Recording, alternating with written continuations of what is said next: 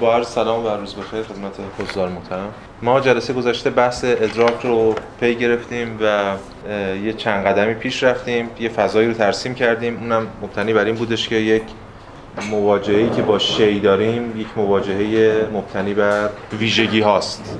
یعنی از اون گفتمان تکین یقین حسی خارج شدیم وارد گفتمان عرفی تر شدیم. همون چیزی که عقل عرفی و یه اشاراتی هم کردم. امروز باز روشنتر خواهد شد که هگل یه جور رئالیسم رو اینجا مد نظر داره. یه رئالیسم عمومیتر و در واقع معقولتر و فلسفی تر که در این حال هم خب بازنمایی کننده عقل عرفی هم هست یعنی نگاه عرفی به جهان هست.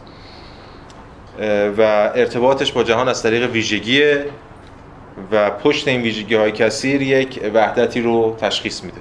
که الان در موردش صحبت خواهیم کرد. مسئله ای که هفته گذشته بحث باش تموم کردیم معضل واحد و کثیر بود. معضلی که در طول تاریخ فلسفه هست از دعوای راکلیتوس و پارمیدس این مسئله مطرح بوده که بالاخره حقیقت واحد یا کثیره یا دست کم اولویت با وحدت یا کسرت یعنی کسرت فرع نسبت به وحدت یا وحدت فرع نسبت به کسرت و بی تردید میشه گفتش که یکی از مهمترین دعواهای فلسفی تاریخ اندیشه است به خاطر اینکه هر پاسخی ما به این سوال بدیم تبعاتش در حوزه های مختلف خودش رو نشون میده. حالا هگل می‌خواد با این مسئله مواجه بشه که بالاخره وحدت حقیقت یا کسرت و این در مورد در نسبت وحدت کسرت بیاد موضع خودش رو بیان کنه. گفتیم که یعنی آخرین در واقع عبارتی من گفتم نقل قولی هم نخوندم که امروز می‌خوایم بخونیم این بودش که سوال این است که کسرت حقیقت کثیر یا واحد؟ وقتی ما میگیم حقیقت منظور ما از حقیقت فعلا هنوز منظور خیلی رالیستیه یعنی اینکه حقیقت ابژه همون چیزی که ما بهش میگیم ملاک مطابقت در رویکرد رالیستی در روی قرنها. همین چیزی که تو ذهن اکثر آدم هم هست. یعنی حقیقت ابژه است. معیار حقیقت ابژه وقتی من میگم حقیقت چیست توی گفتمان رالیستی یعنی اینکه ابژه کدومه؟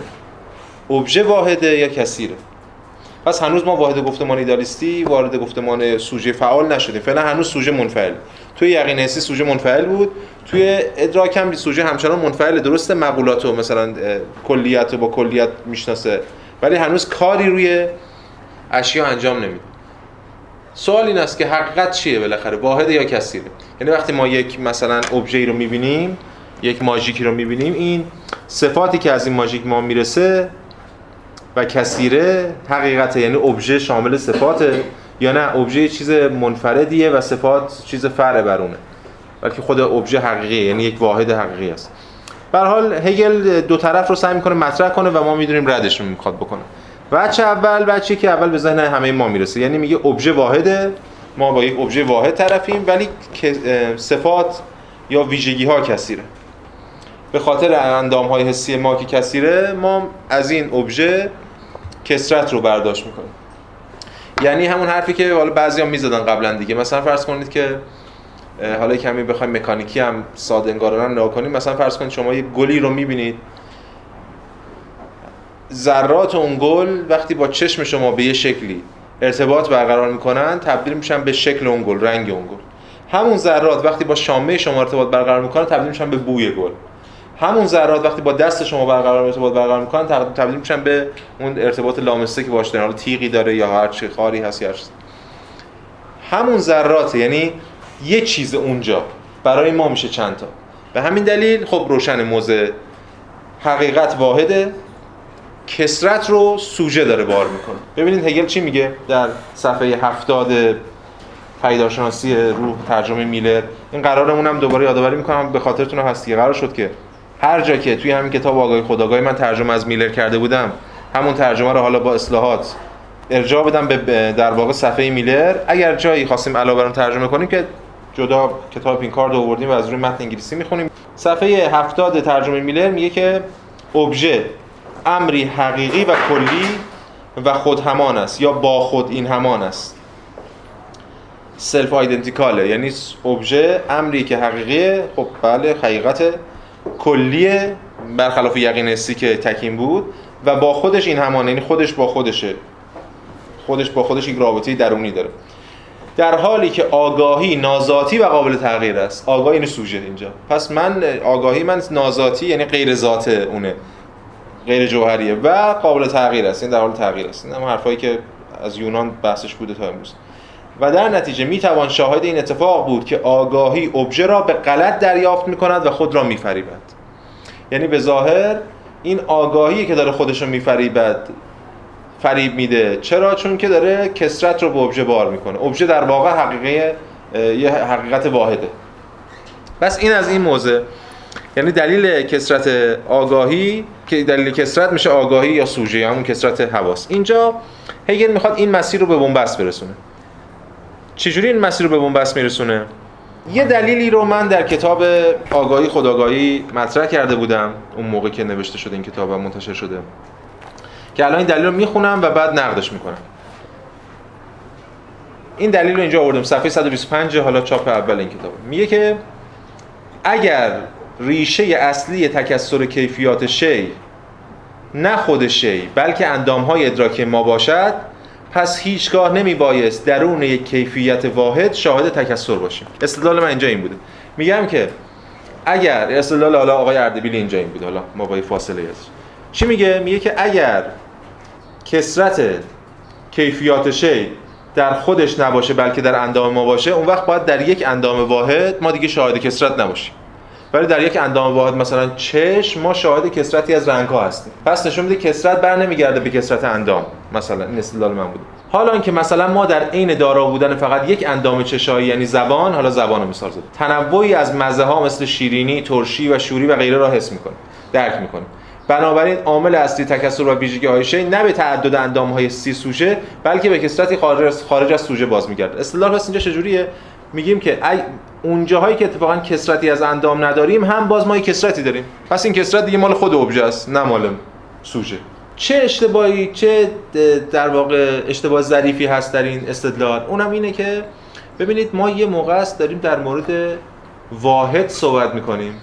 یه موقع است داریم در مورد وحدت صحبت می‌کنیم. این استدلال در مورد وحدته. یعنی اگر ما یک جهان اسپینوزایی داشتیم یعنی می‌گفتیم جهان یک واحد بسیط یک پارچه است. و اون وقت در یک اندام واحدمون مثلا چشم.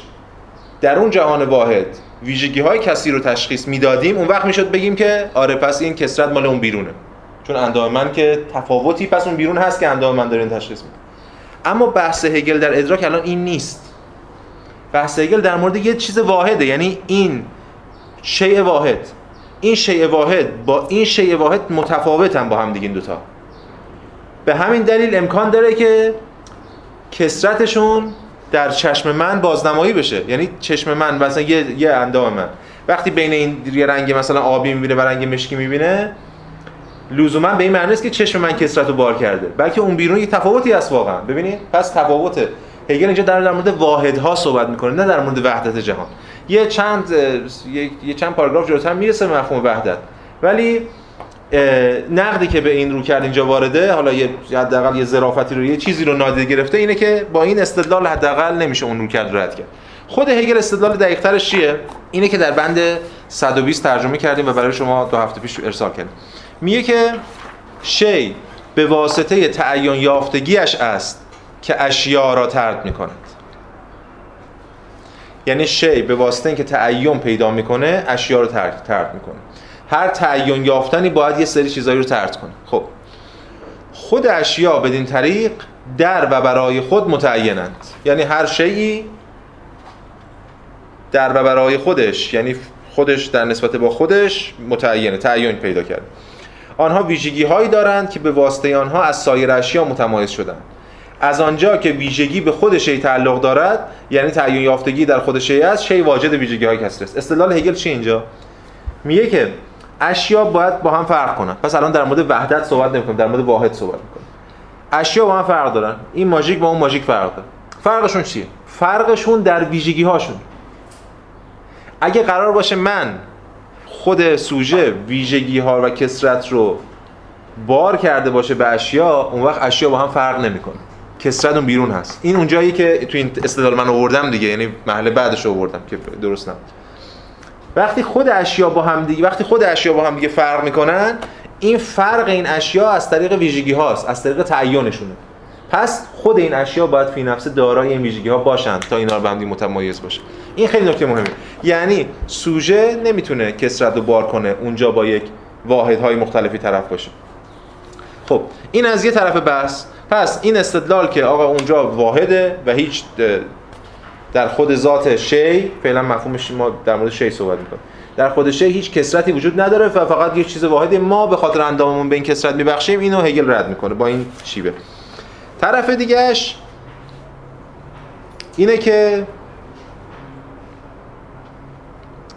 برعکسش کنیم. مثلا چیکار کنیم؟ بگیم که این کاری که اوجش رو کانت انجام میده. خیلی در طول تاریخ فلسفه انجام دادن کانت این کارو به اوجش رسونده. بگیم اون بیرون در واقع کسرت ما ایم که داریم وحدت میبخشیم. کانت در حسیات بحث حسیات اصطلاحی در بحث تحلیلات اصطلاحی همینو میگه دیگه. میگه یه سری امر داده شده به من می‌رسه کس... کسرت به من می‌رسه ذهن من وحدت بخشه. اینا رو متحد می‌کنه و اون وقته که به این وحدت ما نام شی مینهیم. پس شی این وحدت شیعی یعنی اون چیزی که خود قند سفیدی و شیرینی و مکعبی اون بیرون هست کسرتش. اما خود قند اون بیرون نیست. چه چیزی اون قند واحد رو می‌سازه؟ مایم که اون قند رو داریم می‌سازه بهش نسبت بدیم ببینید چی میگه هگل در صفحه 73 ترجمه میلر؟ میگه که ما در باب شی می‌گوییم این سفید افزون بران مکعب افزون بران زبانسوز و غیره است. این داره نمکو نمکو میگه. اما این شی تا آنجا که سفید است مکعب نیست. و تا آنجا که مکعب افزون بران سفید است زبانسوز نیست و الاخر در نظر گرفتن این ویژگی ها به منزله ویژگی های وحدت یافته با یکدیگر صرفا کار آگاهی است که در نتیجه میبایست از فرو ریختن آنها به درون واحد بودگی شی جلوگیری کند. پس وحدت کار آگاهی است.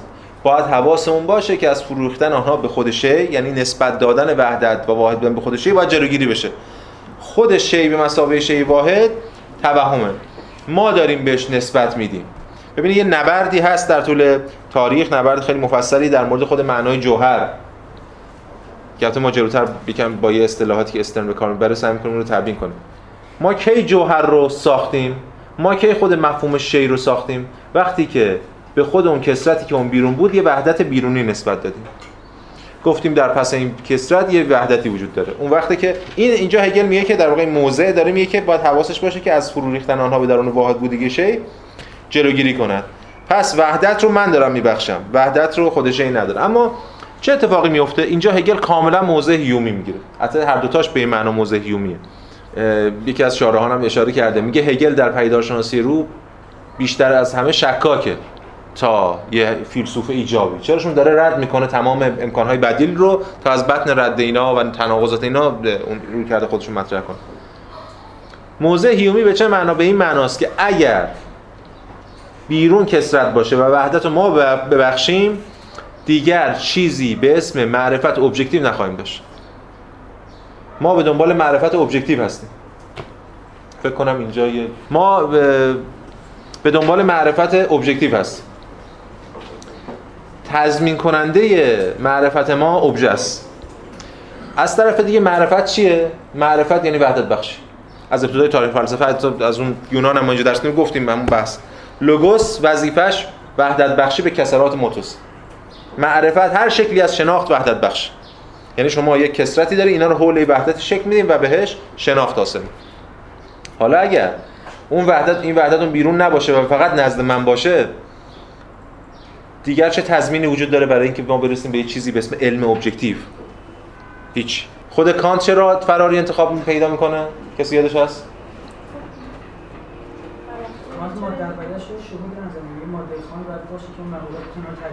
نه نه اون نه خب. نه نه کجا این وحدت رو به بیرون می‌تونه نسبت به شما فهم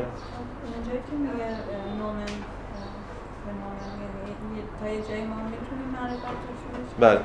نه نه باز وحدت بخش. این از کجا کان میگه که تجربه من با تجربه شما متفاوت نیست؟ دستگاه ببین کانت ادعاش اینه این ادعایی که قابل دفاع هم نیست کانت می‌گفت مونده دیگه نمی‌تونه وحدت رو بیرون نسبت بده میگه حالا ما objectivity یعنی عینیت تجربه یا علم ما رو شورای میگه ما هممون یه دستگاه مشترک داریم یعنی باز وحدت رو به سوژه. بله دیگه حالا سوژه اصطلاحی هر کس. که اونم بعدا هنوز کفنش خوش نشده رد میشه این بحثا و همه میره رو هوا.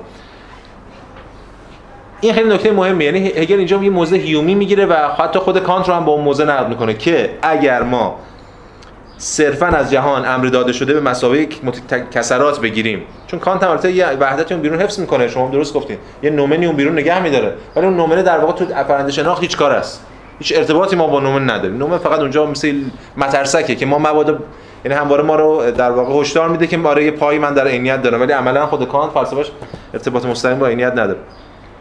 با اون برساختگی پدیدارش کار داره. پس بنابراین ما می‌بینیم که اینجا هم دچار اون نقد همیشگی میشیم دچار اون مشکل میشیم که این تناقض شکل می‌گیره که خطر از دست رفتن و نابودی هر شکلی از معرفت و چون معرفت وحدت بخشیه.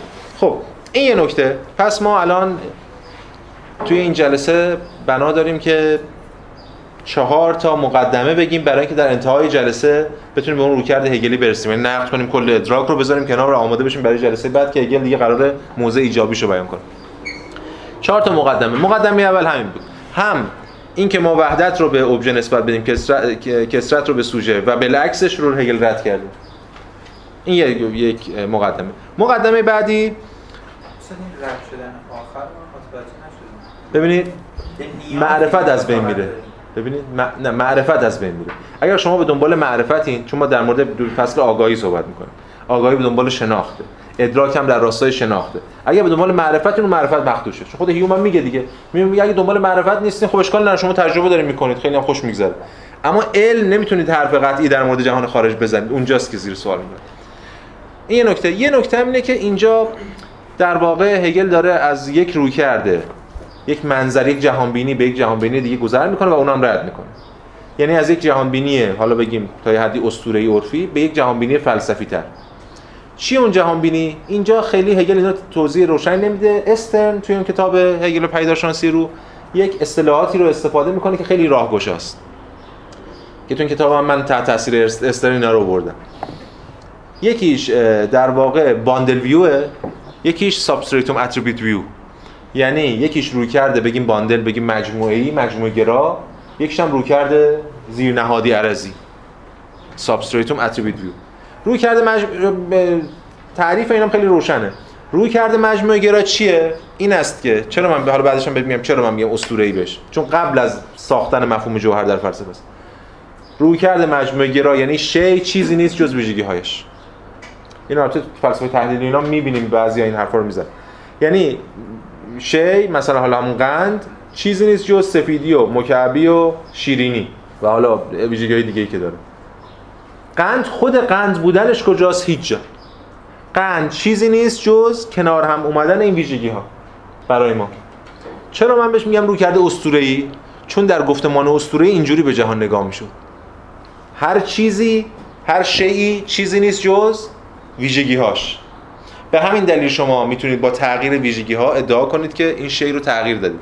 شی عوض شد. شی مثالی که ما می‌زدیم قبلا مثلا توی خود فلسفه یونان من می‌خوام جوهر درس بدم می‌زنم. مثلا مثال چی؟ مثال آبه یخ زدن آبه. ما لیوان آب رو می‌ذاریم تو فریزر. این آب یه سری ویژگی هایی داره. قبلا این مثال رو زدیم دیگه. مثلا مایع نمی‌دونم یه رنگ حالا رنگی نداره شفافه. و یک بوی داره. بخورید یه طعمی داره. و هم تمام ویژگی هاش این آبو شما می‌ذاری تو فریزر درش میبندی باز می‌کنی بعد 5 ساعت و یه چیزی میاد دستتون به اسم یخ.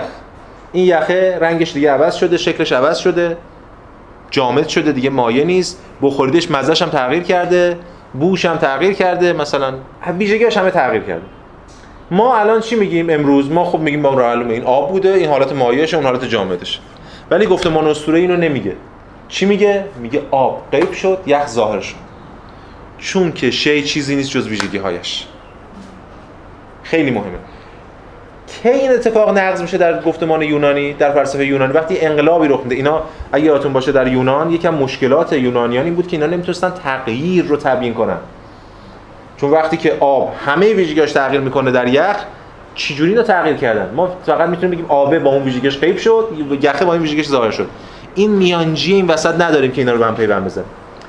چجوری میانجی ایجاد شد؟ با کشف حالا کشف نگیم کشف کلمه درست نیست. با اختراع یکی از مهمترین مفاهیم بشری یعنی مفهوم جوهر که پشت این ویژگی ها یه چیزی هست مخفیه. ما نمی‌تونیم ببینیمش ولی این ویژگی ها رو کنار هم قرار داده بهش می‌گفتن سابستریتوم یعنی زیر نهاد ترجمهش می‌کنیم. خود یونانی بهش می‌گفتن هوپوخیمنون یعنی همین زیر ایستاد زیر یه چیزی. و بعدا مفهوم اوسیا که خودش میشه همون جوهر در یونان گرستونان به کار می‌برن. بازم همینه یعنی اوسیا در یونان یا همون جوهر در یونان مصدر فعل توبیه بودنه. یعنی این ماژیک استوانه مثلا یه رنگی داره حالا رنگ آبی داره و مشکی داره و جامده و یه سری صفاتی داره. اگر تمام این صفات ازش بگیریم ما هیچ چیز دیگه اون پشت نداره ماژیک در واقع اسمی که ما به این صفات نسبت میدیم. این رو کرده مجموعه گرا روی کرده جوهری روی کرده همون سابستریت و ویو میگه که یک چیزی هست به اسم ماژیک که رنگی داره و طعمی داره و شکلی داره و چیزای دیگه. اون خود اون ماژیک کجاست؟ ما نمیبینیمش. ما چیا رو می‌بینیم؟ ما ویژگی ها رو می‌بینیم. اما عقلا به این نتیجه می‌رسیم که پشت این ویژگی ها یه چیزی هست که از غذا یکی از شروط اون ثابت بودنه. این بحث جوهر و ایده ثبات جوهر که از افلاتون و بعدش از ارسطو مدون میشه تا در فلسفه غرب تا اواخر قرن در واقع. حالا اگه بگیم قبل شیلینگ مثلا میشه تا سال 1770 1780 1790 اینا تا اواخر قرن 18 هم رواج داریم بس. که جوهر ثابته شرط جوهر ثابته اصل بقای موضوع و اینجور چیزا. یادتون هست اینا من دیگه نمی‌خوام تکرار کنم. یکی از دلایلش که روشن ترین دلیلش این بود این بودش که اگر خود جوهر در فن تغییر تغییر کنه دیگه ما تغییری نخواهیم داشت. بلکه غیب شدن و ظاهر شدن داریم. درسته؟ اگه یه چیزی باید ثابت باشه که ما بهش میگیم تغییر یه چیزی باید ثابت باشه که ما بهش بگیم ماژیک تغییر کرد. یه ماژیکیتی باید ثابت باشه. به همین دلیل اوسیا یعنی بودن این اون ماژیک بودنش. خب این اون رو کردیه که هگل داره واردش میشه. یعنی هگل از رو کرده مجموعه گرا نسبت به شی شروع می‌کنه. شی چیزی نیست جز مجموعه مجموعه از ویژگی ها و بعد می‌رسه به روی کرده در واقع سابستریت ویو یعنی یه جوهری از اون پشت. یعنی یه وحدتی در خود شی وجود داره. و بعدش از اونم می‌خواد گذر کنه و نشون بده که هر دو تا رو کرد و چگونه میشه بعد نقد کرد. اما اون چیزی که برای ما حداقل اینجا مهمه این است که ایده جوهر اینجا خیلی ایده کلیدی یعنی ایده دستن در کار در وضعیت ایده جوهر. این مقدمه دوم. مقدمه سوم هم که باید مد نظر قرار بدیم و هگل هم اینجا آگاهانه بهش می‌پردازه این است که تصوری که ما از شی داریم همواره یک تصور ایجابیه. همونجور که تصوری که از جوهر داریم همواره یک تصور ایجابیه. یعنی شی یعنی چیزی که هست. و به جوهر ما می‌گفتیم که قائم به ذات. یعنی امر ایجابی قدرت و توانش رو از آن خود داره. قائم به ذات خودش. انگار ذاتش یه چیزی هست که این می‌تونه به اون تکیه کنه. ویژگی ها حالا صفات همچین ذاتی ندارن. چرا؟ چون باید به یه چیز دیگه تکیه کنن. سفیدی که نمی‌تونه به خودش تکیه کنه. سفیدی باید بیاد به ماژیک تکیه کنه. بشه ماژیک سفید یا در سفید یا برف سفید یا چیز دیگه. ولی جوهر تنها موجودیه که این صفاتو داره. یعنی این این خصلت داره که به خودش می‌تونه تکیه کنه. چون چون یه ذات توپوری داره یه ذات ایجابی داره. هگل برای اینکه بتونه برسه به مفهوم حرکت جوهری که ما از جلسه بعد نشانه هاش رو خواهیم دید اون انقلاب هگلی در مفهوم جوهر اتفاق بیفته باید بیاد این سلبیت و این توپر بودن و این ایجابیت رو بشکنه. ایجابیتی که از زمان پارمیدس در فلسفه غرب حاکم چه می‌کنه هگل؟ هگل میاد در این مورد صحبت می‌کنه که هر ایجابیتی هر شیعی باید متعین باشه. بله باید متعین باشه. حالا شرط هر تعین نفیه این خیلی خطرناکه. یعنی خطرناکه منظور که خیلی انقلابیه خیلی رادیکال نسبت به این گفته ما البته اگه یادتون باشه قبلا تو اسپینوزا هم گفتیم این جمله از اسپینوزا است که هر تعین نفی است. All determination is negation. ولی ببینید هگل چجوری اینو مطرح می‌کنه؟ اینکه این مفهوم شی چجوری در بطن خودش نفی داره. میگه که در قبلش یه نقل قولی از خود پینکارد بخونیم. در بند 114 پینکار میگه که این جمله عجیبی داره. میگه که در انتهای بنده بودن میشه صفحه 101 اون دو زبانه که ما داریم شما دیدیم. میگه the one is the moment of negation. بعد دیگه باقیش همه توضیح همین جمله است. دیگه چیزی تازه بهش اضافه نمی‌کنه.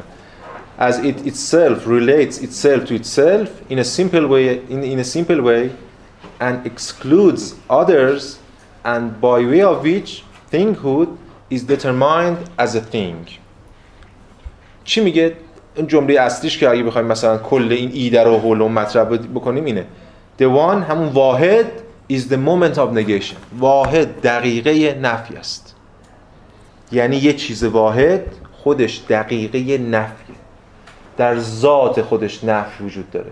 اصلا واحد تا وقتی نفی نباشه در ذاتش واحد نیست. ساده به زبان یعنی به زبان خیلی سادهش اینه که بعد حالا پایینترش هم ترجمه کنم این است که این به این شرط هست که دیگری نیست. هر شیعی به واسطه اینکه دیگری رو نفی می‌کنه هستش که خودشه. حالا بعد هگل می‌خواد بگه اون قائم به ذاتی که ما دنبالش بودیم توی خودش نیست بلکه بیرونه. که اون به مفهوم کاملا هگلیه و ما امروز در به صحبت می‌کنیم. ولی فعلا وقتی میگه که واحد دقیقه نفی است به این معناست. بعد دیگه باقیش دیگه توضیح نمی که مثلا به نحوی که این خودش it itself relates itself to itself. این خودش داره خودش رو با خودش مثلا ریلیت می‌کنه مرتبط می‌کنه. اما چجوری؟ به نحو خیلی حال ساده ای and excludes others. یعنی دیگران رو ترد می‌کنه exclude می‌کنه. و حالا به طریقی که از اون طریق یا بدین طریق فینکهود شیعیت is determined as a thing. شیعیت به مسابق شی تعین پیدا می‌کنه. پس این همون خلاصه یا لب کلامش همون تعینی نفی هسته هر چیزی برای اینکه باشه باید یه چیز دیگری نباشه.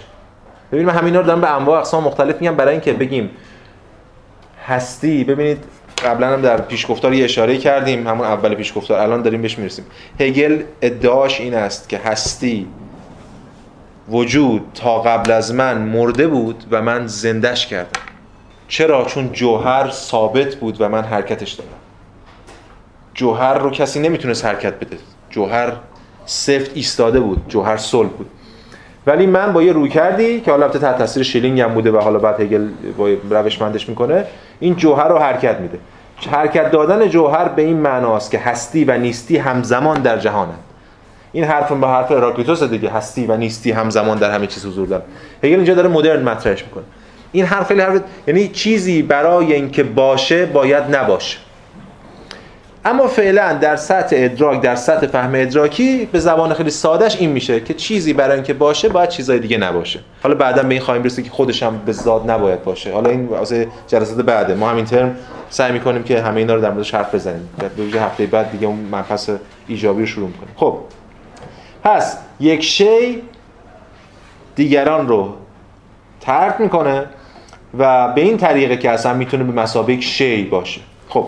اینو داشته باشیم. این مقدمه بعدی ما. یعنی که در ذات واحد بودگی نفی هم هست. مقدمه سوم ما. این نفی درون خود این یعنی بدون نفی اصلا واحدی در کار نیست.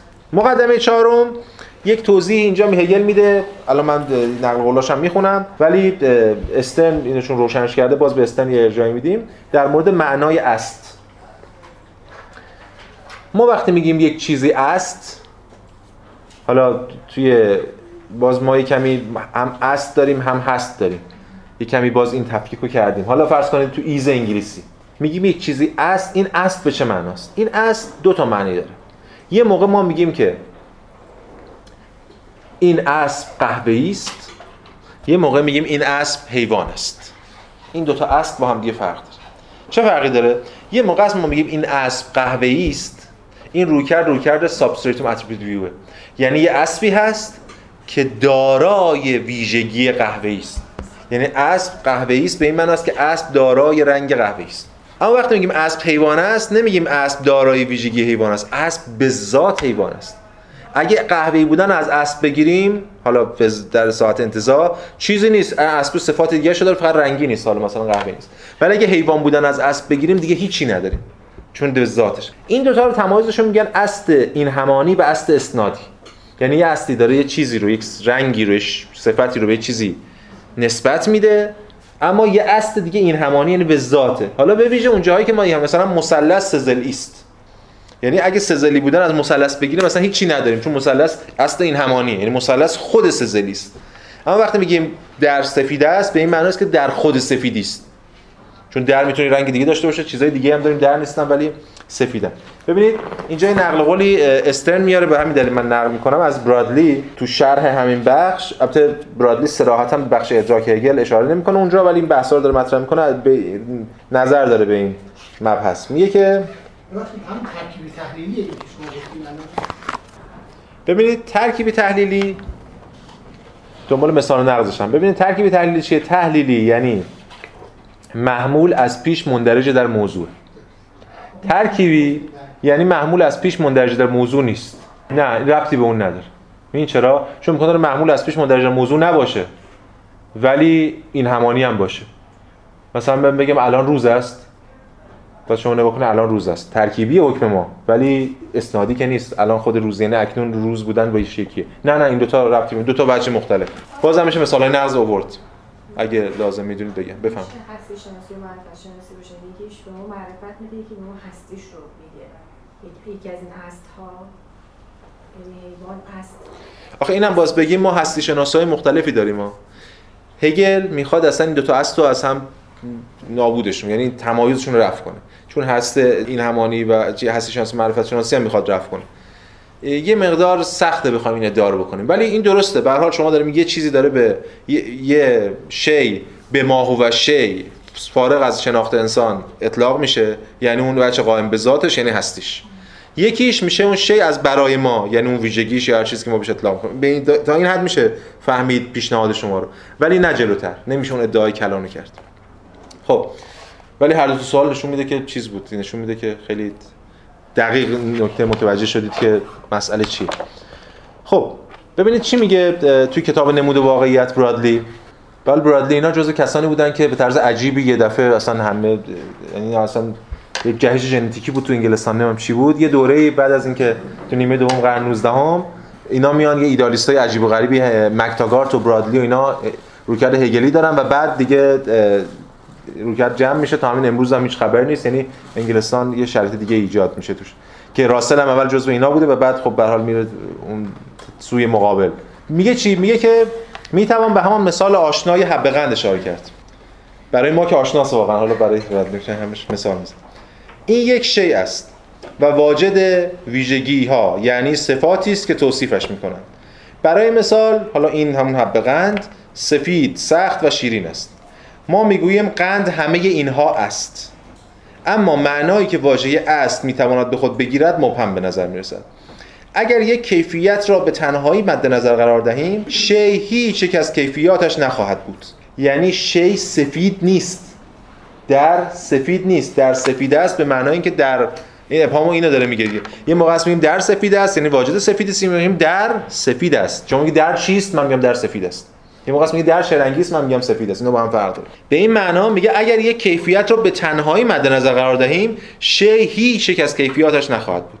برای مثال اگر مراد از شیرین همان صرفا شیرین باشد مسلما شی شیرین نخواهد بود. یعنی قند به ما شیرین صرفا شیرین نیست. علاوه بر این شکر از آن حیث که شیرین است سفت یا سخت نیست. بل چرا که همگی این ویژگی همگی این ویژگی ها از یکدیگر متمایزند همچنین اگر ویژگی های شی به صورتی جداگانه در نظر گرفته شوند باز هم شی نمی‌تواند تمام ویژگی هایش باشد. حتی اگه جدا جدا نگاه کنید اینا همه اونا نیست. به مسابه این همون قند بیگمان سفیدی صرف سختی صرف و شیرینی صرف نیست. چرا که واقعیتش به نحوی از انها در وحدتش نهفته است. اما از سوی دیگر اگر به جستجوی آن امری بپردازیم که علاوه بر کیفیات متعدد شی در آنجا حضور دارد بار دیگر گیج و سرگردان خواهیم شد. یعنی چی اون پشتش. در خارج از این کیفیات در بطن آنها نمی‌توان هیچ گونه وحدت واقعی را کشف کرد. پس اینجا داره برادلی البته میگم یه بحث دیگه ای رو داره پیش می‌گیره ولی اشاره داره به این روکردی که در نگاه در بخش ادراک وجود داره. یعنی تفاوت بین دوتا اون استا و هگل اینجا داره از به معنا از است این همانی به است اسنادی گذر می‌کنه و از اون هم می‌خواد گذر کنه. این چهار تا مقدمه. من دوباره یادآوری می‌کنم برای اینکه ببینیم دیگه بحث ادراک رو داریم تمام می‌کنیم دیگه. یک مقدمه این بودش که نه نمی‌شود وحدت رو به سوژه کسرت رو به ابژه نسبت داده بالعکس. این یه مقدمه. یه مقدمه دیگه اون گذار از اون رویکرد اسطوره حسی بود به رویکرد فلسفی عقلی یعنی رویکرد مجموعه گرا. به رویکرد حالا زیر نهادی عرضی که تا اینجا ما وارد شدیم. یه بحث دیگه که بسیار مهم بود این بودش که نفی خودش در ذات واحده. یعنی واحد فی نفسه فقط ایجابی نیست امر ایجابی نیست بلکه هم که سلبی هم هست نفع کننده چیزهای دیگر هست. و در نهایت این است که ما چند معنای است داریم. به همین دلیل باید حواسون باشه. در مورد همه اینا. خب اگر از این منظر نگاه کنیم یک مسئله که پیش میاد همواره این است که جوهر واقعا چیست. ببینید هگل الان وایستاده رسیده گفتیم از اون روکرد زیر نهادی عرضی رو رفع کرده رسیده به خود مفهوم جوهر. مفهوم جوهر و عرض مفهومیه که هم وحدت رو و هم کسرت رو داره به خود شی نسبت میده. درسته؟ یعنی وقتی ما میگیم نگاه رئالیستی جوهر عرضی وقتی میگیم یک مثلا شی سفید است یعنی سفیدی هم مال خودشه. اگه یادتون باشه اون کی بود اولین کسی که میاد میگه که سفیدی مال اون نیست بلکه مال ماست؟ جان لاکه. تا قبل از جان لاک کیفیت ثانویه رو مطرح کنه ما همه کیفیات رو به خود شی نسبت میدیم. ببین یه چیزی بود دیگه. یه شی داریم. پس یه جوهر داریم. مثل اقمار دور این جوهر یا مثل ساکنان این جوهر یک سری صفاتی هستن اونجا. و بعد ما این صفات رو داریم می‌بینیم. پس به این معنا در گفتمان رئالیسم متعارف هم وحدت و هم کسرت مال خود شیه حالا ما قراره که پس دیگه اون نقد کردیم هر دو طرفی که هم وحدت و هم کسرت رو جدا می‌کردیم از هم ما سعی کردیم سعی کردیم وحدت و کسرت رو مسئله شو و موزلش رو با جدا کردن منشأ اینا حل و فصل کنیم. بگیم یکیش مال اوبژه است یکیش مال سوژه است که حل و فصل نشد. حالا می‌خوایم بریم ببینیم که اگر دو تا اینا رو به ابژه نسبت بدیم چه اتفاقی میفته که همون گروه کردی که تاریخ فلسفه هم بخش اعظمش این رو دنبال می‌کرد. ما یه مقدار عمیق‌تر اگه نگاه کنیم می‌بینیم که مفهوم یعنی مهمترین مفهوم در تاریخ فلسفه در این حال مبهمترین مفهوم تاریخ فلسفه است. اونم مفهوم جوهره. اینو قبل از هگل توی دوران مدرن خیلی ها زیرابشو زدن جوهر حتی در قبل از مدرن یعنی حتی دونس اسکوتوس و اینا در قرن وسطا. ولی اگه یادتون باشه مثلا من یادم نقل قولش رو از خود بارکلی خوندیم توی این کتاب. توی اون کتابش در کتاب مهمش در باب فاهمه انسانی اینها که به همراه سه گفت و شنود بود بارکلی صراحتا اونجا میگه جوهر چیه؟ بعد هر چی میگه که در مورد جوهر حرف می‌زنه میگه جوهر باید یه چیزی باشه. اگه یه چیزی بخواد یه چیزی باشه باید ما بتونیم یه سری ویژگی هایی رو بهش نسبت بدیم. ما جوهری رو داریم که از ویژگی ها متمایزه. پس چجوری اصلا این جوهر میشه از اون جوهر متمایز باشه؟ ببینید یه بار دیگه من اینو توضیح بدم. امیدوارم که روشن بشه. حداقل نقدی که هگل می‌کنه. هگل میگه ما بین دو تا دو تا شی تمایز داریم. مثلا این دو تا. بین دو تا شی در واقع تمایز وجود داره. این تمایز ناشی از ویژگی های ایناست. بله این ویژگی ها دیدیم متعین باید بشن با هم دیگه متمایز بشن. اما آیا این عینا خود این است؟ نه چون اینا دو تا واحد متمایزن دیگه. ما میگیم اشیا. این یه شی این یه شی دیگه است. پس جوهر این با جوهر این یعنی شی این از حیث ماژیک بودنش. و این شی از حیث یه چیز دیگه بودنش حالا ماژیک بودنش یا حالا کتاب بودنش با هم دیگه متمایزن. جوهرها چگونه می‌توانند از هم دیگه متمایز باشه اگه یادتون باشه اینو اسپینوزا در کتاب اخلاق می‌گفت و بحث می‌کنه. جوهر جوهرها چگونه می‌توانند از هم متمایز باشن؟ ویژگی ها می‌تونن از هم متمایز باشن ولی جوهر نمی‌تونه. چون جوهر به واسطه تفاوتش رو به واسطه ویژگیه. اگر جوهر اگر جوهرها از هم متمایز باشن نشون میده یه جایی یه ویژگی هست که اینا رو هم متمایز کرده. اما جوهر به ماه و جوهر نمی‌تونه از هم متمایز باشن. اسپینوزا چه نتیجه می‌گرفت یه جوهر داریم در جهان. جوهر واحد همین استدلال به کار می‌برد دیگه. قضیه 11 و قضیه بعدش قضیه 14 کتاب فصل که کتاب اخلاق. الان هگل اینو به یه شکل دیگه مطرح می‌کنه. این جوهره چی اون پشت واقعا؟ ما چه بخوایم چه نخوایم اگر بخوایم مسئله جوهر رو حل کنیم در یک شکلی از وحدت وجود میافتیم قوطه بر خواهیم شد. چون اون جوهره میشه جوهری در پس کل اشیا. و اون وقتی که اون بحثی که منم کردم در نقد کرده بودم اینجا مطرح میشه که ما اون وقتی دیگه نمی‌تونیم این ویژگی ها رو به اون یعنی تفاوت رو نمی‌تونیم در خود این جوهره یه واحد یک پارچه تبیین کنیم. پس یه جای دیگه هم هگل اشاره می‌کنه میگه که حالا ما نقل قول جلوتر می‌خونیم. انگار ما دوباره با یه چیزی شبیه این یقین حسی طرفیم. اون جوهره چیه؟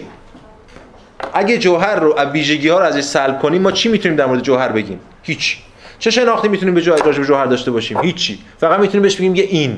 انگار یک اینی پشت این کسرتی از ویژگی ها وجود داره. و انگار ما از یقین حسی گامی به پیش بر نداشتیم. بلکه اینو فقط پیچیده ترش کردیم. از اون بحثی که در مورد یقین حسی داشتیم تا حالا. پس تناقض جواهر کثیر رو نمی‌تونیم حل کنیم و هگل می‌خواد اینجا اشاره کنه به اینکه وحدت و کسرت به یه معنا هر دو برحقند یعنی اینجوری نیست که وحدت حقیقت باشه و کسرت فرعی باشه یا بالعکس. وحدت و کسرت هر دو حقیقتن هر دو برحقند چی میگه هگل؟ در صفحه 74 ترجمه میلر میگه که اگر ما رجوع کنیم به آنچه آگاهی سابقا و اکنون مسئولانش به شما رفته و می‌رود و آنچه سابقا و اکنون به شی نسبت داده و می‌دهد این سابقا و اکنون یعنی از ابتدای ادراک و تا حالا. آنگاه در خواهیم یافت که آگاهی نه تنها شی بلکه خود را نیز متناوبا به هر دو سوی این دوگانگی بدل می‌سازد. یعنی از سوی یک واحد غیر کثیر و محض و از سوی دیگر یک افزون بران که خود را به موضوعاتی مستقل از یکدیگر تجزیه می خب بعد یه کم پایینترش تو صفحه 74 میگه که تجربه ما بدین ترتیب است که شی خود را برای آگاهی که دریافتش می کند به شیوه خاص به نمایش می گذارد. اما در این حال به طریقی متفاوت از همان شیوهی که خود را با آگاهی معرفی می کند باستاب می و به خود باز می گردد. به بیان دیگر شی نوعی حقیقت متضاد را در دل خود جای می‌دهد اینجا چی میشه اینجا یک بحثی مطرح میشه در مورد دو وجه از هر شی یه وجه شی برای خودشه یه وجه شی برای دیگریه یا برای ماست یا برای سوژه است یعنی هم وحدت هم کسرت هم جوهر هم ویژگی ها که الان هنوز مبهم برای ما الان روشن خواهیم کرد قضیه شو هر دوتاش در ذات خود شی هست. اما خود شی در ذات خودش دو تا ناظر داره. یک ناظر خودشه یعنی شی برای خود. یه ناظر دیگریه یعنی شی برای دیگری. حالا این می‌تونه ناظر من باشم اینو به مسابه رنگ آبی ببینم می‌تونه این میز باشه که این باش یه رابطه دیگری داره به لحاظ فیزیکی. ولی یه وجه برای دیگری داره. یعنی این دوگانه که در تاریخ فلسفه هم به یه شکل دیگری مطرح شده بود حتی میشه نشون بدیم که یادآور بحثای الهیاتی هم هستش. اگه یادتون باشه حالا اونایی که یادشون این نکته رو خیلی خوب ظریف می‌تونن نکتهشو بگیرن. اگه یادتون باشه یه مشکلی ما داشتیم. مسئله وحدت کسرتی که ما الان داریم در مورد شی حرف می‌زنیم حل می‌خوایم حلش کنیم. چرا اینو بهش الان در مورد شی داریم صحبت می‌کنیم؟ چون جهان ما مدرنه و ما مثلا اون مسئله شناخت شی قبلا مسئله ما در وهله اول شناخت شی نبود. در وهله اول مسئله ما شناخت خداوند بود. و یکی از مشکلات همین یکی از تجلیات یا یکی از ترجمه های یکی دیگه از بروزات این موزل واحد و کثیر چی بود؟ بحث وحدت کثرت در ذات الهی بود. می‌گفتیم خدا اگر واحد است چگونه کثیر از واحد صادر شده؟ اون قاعده الواحد که الواحد لا یسر اهل الواحد. از واحد فقط واحد صادر میشه. چگونه اگر خدا خالق این جهانه این جهان کسرت درش خدا کثیره؟ این خدا واحده. کسرت باید از منشأ بیاد. منشأ باید یا خودش کثیر باشه یا اینکه اون منشأ تنها منشأ نیست بلکه منشأ دیگه هم هست که ما رو به یه دوالیسم میرسونه. اگه یادتون باشه افلوتین این مسئله چجوری حل می‌کرد؟ میگفتش که از واحد فقط واحد صادر میشه. از خود خداوند حالا اون احدی افلوتین که میگه فقط یک موجود صادر میشه و اونم عقله. از اون عقله دوتا موجود صادر میشه. چرا؟ چون اون عقله عقله کارش اینه که عقل تعقل کنه کارش اینه که فکر کنه. دو تا ابژه داره برای فکر کردن. یکی ذات الهی یکی خودش. وقتی به ذات الهی حالا احد فکر می‌کنه نفس جهان نفس عالی جهان متجلی میشه. وقتی به خودش فکر می‌کنه نفس دانی جهان و این کسرت اینجا به شکل می‌گیره. شبیه همین گفتمان اینجا هست. یعنی شبیه البته نه به معنای اینکه یکی. اینجا ما داریم مسئله موزل واحد و کثیر رو حل می‌کنیم میگیم چگونه از شیئی که واحده از اون جوهری که واحد کس کثیر صادر میشه. مسئله بر سر اون ناظره یه موقع این جوهر این موجود این شی هر چی که برای خودشه برای خودش اسمش جوهر. شی برای خودش جوهر نام داره. شی برای دیگری میشه ویژگی ها و چیزای دیگه. پس سوال مطرح بفهم. امر واحد مثلا در کلیت هم داره؟ اگه امر چه معنی؟ کلیت نداشته باشه اینا هم جزئیات در واقع. ببین ویژگی هاش که کلیه. تا حالا اینو که دیدیم. چون ویژگی ها چیزاییه که مثل رنگ کلیه. ما ویژگی رو در چیزای دو مختلف هم می‌بینیم. حالا بحث شما بر سر این پس احتمالا بحث شما بر سر خود جوهر. یعنی این جوهر از حیث جوهر بودنش کلیه. یا نه. این یه بحث خیلی جدیه دیگه. نگاه ارسطویی اینجوری نیست. نگاه ارسطویی کسرت انگاره. هر جوهر واس خودش جداست. یعنی هر موجود هر جسمی هر شیء یه جوهری داره از آن خودش. کسرت در جواهر داریم. به همین دلیل نگاه ارسطویی کسرت گرانه است. یعنی وحدت جهان رو فرع بر کس کسرات می‌دونه. از اون طرف اگه یک رویکرد اسپینوزایی باشه برعکسه. یه جوهر واحد داریم اونجا پشت همه این کسرات. به همین دلیل اون کلیه اون واحده و کسرات فرعن. باز برمیگرده به مسئله شما نسبت به این قضیه. ولی به حال تا اونجا که بحث ما برمیگرده به اون معنایی که ما از کلیت و جزئیات لحاظ کردیم از یقین حسی شروع شده ادراک اینجا ادعا داشته که کلیه. اصلا تمایزش با یقین حسی در همین کلیتش بوده و هگل نشون داده این جزئی تکین نیست. ولی عملا ما می‌بینیم که اینجا دائما در گذار از جزئیات به کلیتیم. یعنی درسته که سفیدی کلیه ولی در سفید همواره جزئیه. یعنی جزئی از اون کلیته. بله بله. حالا مس... اما میگه مش... مثلا اینه که هگل به زودی همه این رویکردها رو رد خواهد کرد. یعنی ما اصلا به هیچ کدوم نمی‌تونیم دل ببندیم. بفهم سر مسئله جوهر یه مشکلی وجود نداره توی فلسفه مدرن. این که مثلا فرض کنید وقتی دکار میاد از جوهر صحبت می‌کنه مثلا یه جوهر جسمانی جوهر روحانی فرق می‌کنه معنای جوهر و با موقعی که مثلا لاک میاد راجع به جوهر صحبت می‌کنه. چه فرق می‌کنه؟ اینکه در حالتی که موقعی که لاک میاد صحبت می‌کنه خیلی شبیه اون جوهری که میگه خیلی شبیه به ماده ارسطوییه یه چیزی اون پشت همه اینا روش سوار شدن. ولی خودش حالا معلوم نیست چیه. ولی وقتی که دکارت از جوهر صحبت می‌کنه مثلا راجع به جوهر مادی صحبت می‌کنه یه کار نداره که اون پشت چیه. بیشتر یه مفهوم عقلیه که چیستی اشیاء مادی رو شکل میده. اصلا امکان چیز مادی رو شکل ببین هر دو این نکاتی که الان شما گفتین تفاوت رو باز در یه جای اینا با هم دیگه پیوند می‌خورن. مسئله دکارت این است که این کسرات باید یه چیز واحدی اون پشت داشته باشن. مثالی هم که می‌زنه یادته که مثال مومو می‌زنه تو تعاملات همین حرفی که ما در مورد آب و یخ زدیم اون در مورد موم می‌زنه. یه مومیه یه صفاتی داره. تازه اومده بوی کوهستان میده و فلان. اینا من موم با آتش نزدیک می‌کنم آب میشه و رنگ و شکل و چیزم تغییر می‌کنه.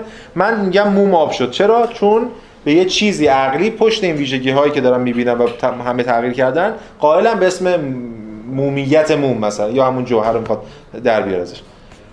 لاک چی؟ لاک هم باز همینطور. لاک هم وقتی میگه میگه من با کیفیات طرفم اما یه چیزی باید اون پشت باشه نمی‌دونم چیه. به خود لاک هم مبهم که بتونه این کیفیات رو کنار هم دیگه قرار بده. در اینا بلا از حیث جوهری اینا تمایز با هم دیگه ندارن جفت اینا جوهر براشون یک محملیه که بتونن محمل نادیدنیه. و بخشش حالا حداقل ناشناختنیه که اینا بتونن اینو روی اون سوار کنن. اینا هم جفتشون توی گفتمان جوهر ارسطویی جا میشه. من تفاوت می‌گیرم منظورم چیه تفاوت من نفهمیدم. اگه شما کانتی بگی من می‌تونم بفهمم. چون در کانت جوهرم ما اطلاق می‌کنیم. یعنی انقدر این وحدت اون بیرون دسترسی بهش نداریم که مجبوریم وحدت هم ما اطلاق کنیم. جوهر ما اطلاق کنیم چون که تو مقولات هم وحدت هم واقعیت هم جوهر هم هست. اونجا رو می‌تونیم بگه اینجا تفاوتی با هم داره دیگه داره. ولی به هر حال بازم به طور کلی بگم. که این روی کرده که هگل داره نقد می‌کنه به جوهر یه روی کرده که از ارسطو شروع میشه تا کانت امتداد داره. هگل داره همه اینا رو تو بخش ادراک مطرح می‌کنه که وقتی وارد بخش نیرو فاهمه شد در هم هفته بعد که در صحبت می‌کنیم همه اینا رو زده باشه. یعنی نقدش به همه اینا در واقع وارد. بفرمایید شما بعد شما بفرمایید. اگه لایبیسی نگاه بکنیم مفهوم مناطق چون قصه اعتقادی که نسبت امتداد داشت این هم زیر مجموع همین جوهر میاد یا نه؟ بله دیگه. برای لایبنیتس موناد جوهره. ولی خب لایبنیتس از اون تناقض دوگانه دکارتی عبور می‌کنه دیگه. واسه همین جوهر جوهرش دیگه ممتد نیست مثل دکارت بلکه مشتد میشه به واسطه اینکه گرفتار اون به مشکلات تناقض دکو دوالیسم دکارتی نشه. بله دیگه یعنی تو موناد مونادم برای لایبنیتس جوهره. حتی خیلی جوهر بسیط هم ترجمهش کردن مونادو یعنی مجبور خواستن حتما فارسی کنن. جوهر بسیط ترجمهش کردن. ولی به هر حال وارد بحثش نمی‌تونیم بشیم. چون مناتا خودشون با هم ارتباط ندارن. ولی از یه پری استابلیش هارمونی یه هماهنگی پیشین بنیادی که اینا رو همه در از پیش کنار هم قرار داده. این لایبنیس یه پاش توی اسپینوزاست یه پاش توی دکارت این وسط می‌خواد نرفت وجود ولی بحثش خب به حال شده قبلا دی بفرمایید. من همون واسه من که مناظره جزئیات و کلیتش با همین پیشین بله پیشین حل میشه. چون رابطه مستقیم با هم دیگه ندارن. البته تو لایبنیس دیگه بعدش بله بله. یعنی مثل اون خدای ساعت سازه دیگه. از قبل اینا رو یه فرمولی انداخته که تا بله دیگه. لایبنیس به این معنا کسرت گراست در هستی شناسیش. اون چیزی که توش وحدته اسپینوزایی به این معنا نیستش که یه واحده. به معنای یک فرمولیه که در ذهن همه مناتا از پیشگویی هست. اینو میشه توش وحدت و بعد در این کسرت اینجوری حل می‌کنه. المونا واسه من میگم پاش تو دکارته. چون از حیث مادی کسرت داره اما از حیث فکر همون فرمول وحدت داره مثلا. بله دیگه از جنس هماهنگی. یاد باشه لایبنیست مثال چیز رو می‌زد دیگه مثال گروه موسیقی رو می‌زد. فرض کنید گروه ارکستری آدما همه از هم جدا. هر کدوم توی اتاق جدایی بدون که هم دیگه رو ببینن. موزیک مینوازن مثلا این ویولون می‌زنن و پیانو می‌زنن چیز. شما از بیرون اینجا یه هماهنگی بین اینا می‌بینید. وقتی اینا دارن از روی چی می‌زنن؟ چون از روی نوت می‌زنن. اون نوت همون ایده ای که مثلا اینا دارن و اینا. خب. بریم ادامه میدیم بحث رو. اه،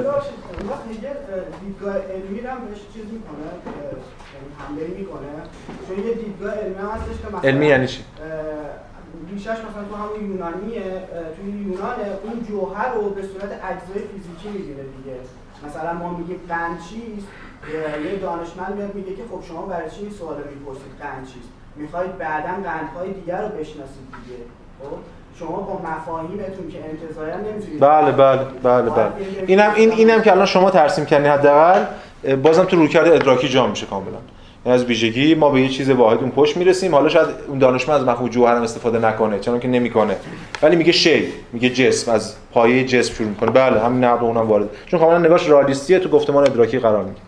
خب پس ما با توجه به این جنبندی کردیم و بحث تناقض الان دیگه هگل انتهای بحثش اون فضا رو فراهم کرده که بتونه این نتایجی که می‌خواد بگیره رو از این بحثی که خب خیلی جاهاش هم پیچیده است خیلی جاهاش هم خب روشنه و اینا در کنار هم دیگه معنی پیدا می‌کنن. اگه بخوایم به اون تصویر کلی از اندیشه هگلی برسیم.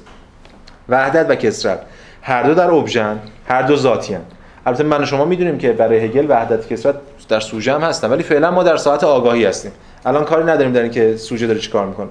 هم وحدت هم کسرت هر دو در ابژن و هر دو ذاتی ما قبلا می‌گفتیم که جوهر ذاتی ویژگی ها غیر ذاتی هم ببینید خود هگل مثلا در در صفحه 75 ترجمه میله میگه که اما تا آنجا که تعین یافتگی بر سازنده ذات شی است و این شی به واسطه آن خود را از سایر اشیا متمایز ساخته و برای خود است این ساختار چنگانه ثانوی بچی غیر ذاتی است. پس این رو کرد این رو کردن بوده دیگه. اون بچی که شی برای خودشه بهش میگیم ذاتی. اون بچی که برای دیگریه بهش میگیم غیر ذاتی. جوهرش رو میگیم ذاتی عرض رو میگیم غیر ذاتی. اصلا ذات و عرض همینه دیگه. اون ذات این عرض یعنی ویژگی ها غیر ذاتی هستند. که هگل می‌خواد اینا رو نقد کنه اینا رو داره مطرح می‌کنه برای اینکه نقد کنه. اما حالا با توجه به این حرفا هگل می‌خواد گذار کنه از تمایز ذاتی عرضی از تمایز جوهر و عرض از تمایز برای خود و برای دیگری به یک رویکرد جدیدی. که همه اینها رو در ذات اون قرار بده. و جوهر عرض رو رفع کنه یعنی هم دوگانه جوهر عرض رو رفع کنه دوگانه برای خود برای ما رو رفع کنه. فعلا نقدای هگل رو می‌بینیم به این رفع. بعد اینکه پاسخ هگل چیه؟ دیگه میفته برای جلسه بعد. چرا؟ چون که حالا خواهیم نقد قولش رو می‌خونیم از مارکوزه. مفهوم ادراک دیگه ناتوانه از حل این مسئله. چون ادراک تا حالا همیشه همینجوری به جهان نگاه کرده. یک عامل دیگه باید اضافه بشه که حالا بهش الان می‌رسیم. ببینید چند تا نقل قول با یه فاصله می‌خونم من. عبور از کانت میشه یعنی اینجا. عبور از کل گفتمان فلسفی رئالیستی و همچنین کانت هم در کنار کل رئالیست بله. چون اینا کانت هم به حرکت جوهری نمی‌رسه دیگه. جوهر رو ثابت در نظر میگه اما میگه اون بیرون نیست. من دارم بهش اطلاق می‌کنم. وحدت بخش من انجام. خب. ببینید مثلا چند, تا نقل قول اینجا می‌خونیم. حالا جای توضیح لازم بود میگم از صفحه 75 ترجمه میلر شروع میشه. اما سلب یا همون نفع که در ارتباط با خیشه است تعلیق خود است. به بیان دیگر شی واجد هستی ذاتی خود در شیء دیگر است. یعنی اون چیزی که ما به عنوان ذات شی در خود شی دنبالش بودیم در بیرون شیه. خیلی عجیب. یعنی هگل داره میگه جوهر بیرونه. من گفتم این ابهام داره الان میگم توضیح توضیح میدم فقط برای اینکه ذهن‌ها رو آماده کنیم برای اینکه هفته بعد به اون طرح ایجابی شد باید پایتخته بکشیم. مثلا این جهانبینی جدیده برای اون که بحث خود هگل. ولی فعلا ما می‌گفتیم که ویژگی هایی وجود داره. این ویژگی ها در ذات خودشون یه ذاتی دارن درون خود شی که این ویژگی از اون صادر میشه. الان هگل می‌خواد نشون بده به ما که ذات درون نیست بلکه بیرونه. اون ایده ای که هر تعینی نفی است اینجا به کار ما میاد. یعنی ما فکر می‌کردیم که می همین الانش هم من می‌گفتم به شما که این ماژیک به این شرط ماژیکه که این مثلا میز نیست. ما میگیم خب آره دیگه. ما باز ایجابی نگاه کنیم ذات گرایانه نگاه کنیم این ماژیک ذاتی داره و اتفاقا یه پرانتزی هم من باز کنم که یکی از اون حرفای مهملی که به هگل نسبت داده میشه این است که هگل ذاتگراست اسنشیالیسته. و بعضی من دیدم تو کتابا برخلاف رویکرد ذاتگرایانه هگل مثلا رویکردهای غیر ذاتگرایانه پست مدرن مطرح میشه. اصلا هگل ذاتگرا نیست. ما همین این جلسه و جلسه بعد خواهیم دید به چه معنی هگل ذاتگرا نیست؟ ما رویکرد رالیس ذاتگراست یعنی یک ذات اینجا وجود داره یه عرضی ازش حاصل میشه. تفاوت بین این ذات این این ذات یه امر ایجابیه و تفاوت بین این ذات و این ذات این است که این اعراض اینا با هم دیگه فرق داره مثلا. اما وقتی که من میگم این ماژیک هست این شی ماژیک هست به خاطر که میز نیست هگل تقدم تأخر اینا رو برعکس می‌کنه. یعنی این ماژیک به این دلیل ماژیک است که میز نیست. این ماژیک قبل از اینکه ماژیک باشه باید میز نباشه. این ماژیک ایجاب ماژیک بودنش رو به واسطه سلب دیگری داره. به بیان دیگه این ماژیک همین ماژیک که الان شما دارید می‌بینید. به این دلیل این ماژیکه که قبل از اینکه این ماژیک باشه این میز و این گوشی و این تخته و اون در و فلان و تمام سایر اشیاء جهان نیست. یعنی تعین یافتن این ماژیک به واسطه نفی تمام دیگری هاست. اصلا در یک معنا در یک کلام دقت کنید این ماژیک چیزی نیست جز نفی دیگری. اون جوهری که ما تا حالا اون تود ماژیک دنبالش میگشتیم و هی می‌گفتیم جوهر نادیدنی ناشناختنی فلان که به قدری ناشناختنی شد که کانت بهش گفت نومن اصلا اصلا گفت سراغش هم نریم صورت مثلا پاک کرد. الان در بیرون از ماژیک چراشون هر تعینی نفی است. این واحد حقیقتش نفی. این اون امکان رو میده برای ما فعلا میگم هگل بچش نقادانه است اصلا می‌خواد ادراک رو منفجر کنه ادراک رو از هم بپاشونه. ولی وقتی محلی بعد برسیم اینا روشن میشه که منظور هگل چیه؟ که جوهر بیرونیه. به چه معنا می‌تونه در واقع به یه درکی از یه جوهر بیرونی برسه؟ الان هنوز ما توان اینو نداریم. خب باز یه جمله بعدی که صفحه 76 مطرح می‌کنه 76 میلر میگه که هرچند این تمایز هنوز صرفا ظاهری است اما امر غیر ذاتی به رغم اینکه ضروری قلمداد می شود خود را محو می سازد پس هیچ چیز غیر ذاتی نداریم. اینجوری که جوهر ذاتی عرض غیر ذاتی. اتفاقا هگل می‌خواد بیاد به ما بگه که عرض حالا اینو برای بازم هفته بعد روشن خواهید کرد. عرض یا حالا عرض ویژگی یا به قول کانتیش بخوام بگیم پدیدار پدیدار کننده جوهری نیست. چون قبلا ما می‌گفتیم یه جوهریه اینا ویژگی اون جوهرن. یه جوهریه اینا اونو پدیدار می‌سازن. هگل به ما خواهد گفت که اون پدیدار خودش جوهره. جوهر دیگه چیز ثابت جوهر از جنس پدیدار. جوهر از جنس تجلی میشه. ولی خب هنوز ما توانش رو نداریم توانش هم نداریم به خاطر که مفهومش رو نداریم منز کافی. مرحله ادراک هنوز نمی‌تونه اینا رو بفهمیم. ما بعدا فصل آینده یک مفهوم رو از فیزیک نیوتنی اخذ خواهیم کرد تغییرش خواهیم داد به اسم نیرو. به کمک مفهوم نیرو می‌تونیم اینو حل کنیم. جوهر میشه از جنس نیرو اون موقع.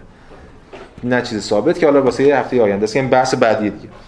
بعد یا پایینترش باز میگه که همون صفحه 76 میگه که فلان فلان بلکه برعکس ابژه تا آنجا که برای دیگری است برای خود است. و تا آنجا که برای خود است برای دیگری است. اگه ما توی ذهنمون داشته باشیم که هگل داره یک تحت تاثیر اسپینوزا هست و اون جمله بزرگ هگل رو در مورد اسپینوزا که یا باید اسپینوزایی باشی یا اصلا فیلسوف نباشی رو مد نظر داشته باشیم یعنی هگل وحدت وجودیه. الان می‌تونیم بفهمیم که هگل می‌خواد داره به کدوم سمت میره. داره این کسرت اشیا رو رفع می‌کنه می‌خواد بره به سمت یک جوهر واحد. ولی خب فرق داره جوهر واحدش با جوهر واحد اسپینوزایی ولی به حال داره نگاه ارسطویی کسرت گرایانه ارسطویی رو نقد می‌کنه. اول اومد جوهریت منفردش رو ازش گرفت بعد ویژگی های غیر ذاتیش اومد ذاتی کرد و به واسطه همون کسرت تونست اون جوهر جواهر رو فرو بپاشونه. یعنی نقد کنه اون رو کرده ادراکی رو. اینجاست که ما دیگه از مرحله ادراک خارج میشیم. من یه تیتری هم اینجا گذاشتم توی همین کتاب خودم به مواجهه با فریب بوسه مرگ. حالا مثل این این تیترای ما تو این من تو این کتاب بعضی موقع مثلا این چیزاست مثلا این گزارشگرای فوتبال حالا یا کشتی کج مثلا. که الان این لحظه دیگه لحظه این مواجهه با فریب به این معناست. هگل گفتیم اسم این فصل ادراکه. یه اسم فرعی داره. اونم شیء و فریبه. همون پایتختم نوشتیم دیگه جلسه اول. یقین حسی اسمش فصلش بود یقین حسی یه عنوان فرعی داشت؟ این و معنا. اینجا عنوان فرعیش شیء و فریبه. که البته بعضی از شارح ها اینو توهم هم ترجمه کردن. یعنی illusion گذاشتن ولی میلر رو اینا گذاشتن deception Täuschung دیگه. Täuschung بیشتر فریبه فریب دادن ایناست. چرا اسم نمی‌ذاره فریب؟ چون هگل می‌خواد بگه شی فریب. مفهوم شی یه مفهوم فریبنده است. و به واسطه اینکه شی فریبه الان میگه دلیل فریب خوردن ما چیه؟ به خاطر اینکه پسمانده های از یقین حسی هنوز تو اینجا مونده. به این دلیل ما اشتباه می‌کنیم در فهم اون که از پیش داره ما رو فریب میده. مواجه وقتی میشه ادراک با فریب یعنی ادراک در واقع با تناقض خودش مواجه میشه مثل خود یقین حسی فرو خواهد باشید یعنی رئالیسم و حتی در کنارش کانت اینا فرو خواهند باشید همونجور که هگل اینجا ترسیمش می‌کنه. ببین چی میگه؟ میگه که در صفحه 76 77 میشه آخرای بخش ادراک. هگل میگه که این آگاهی از هستی حسی در سطح یقین حسی به هستی کلی در سطح ادراک گذر می‌کنه. این کاری که ما کردیم. آگاهی از هستی حسی از اون موجود حسی در سطح یقین حسی الان اومده به یه موجود کلی در سطح ادراک. خب این که روشن. اما از آنجا که این هستی کلی در حس ریشه دارد ذاتا مشروط به آن است و در نتیجه به هیچ وجه نه کلیتی حقیقتا خود همان بلکه کلیتی است که از نوعی تضاد رنج می‌برد. به واسطه همین تضاد کلیت فوق دو پاره شده است. یعنی از سوی به واحد و از سوی دیگر به افزونبران افزونبران برخواسته از امور آزاد و مستقل از یکدیگر گسست می‌یابد.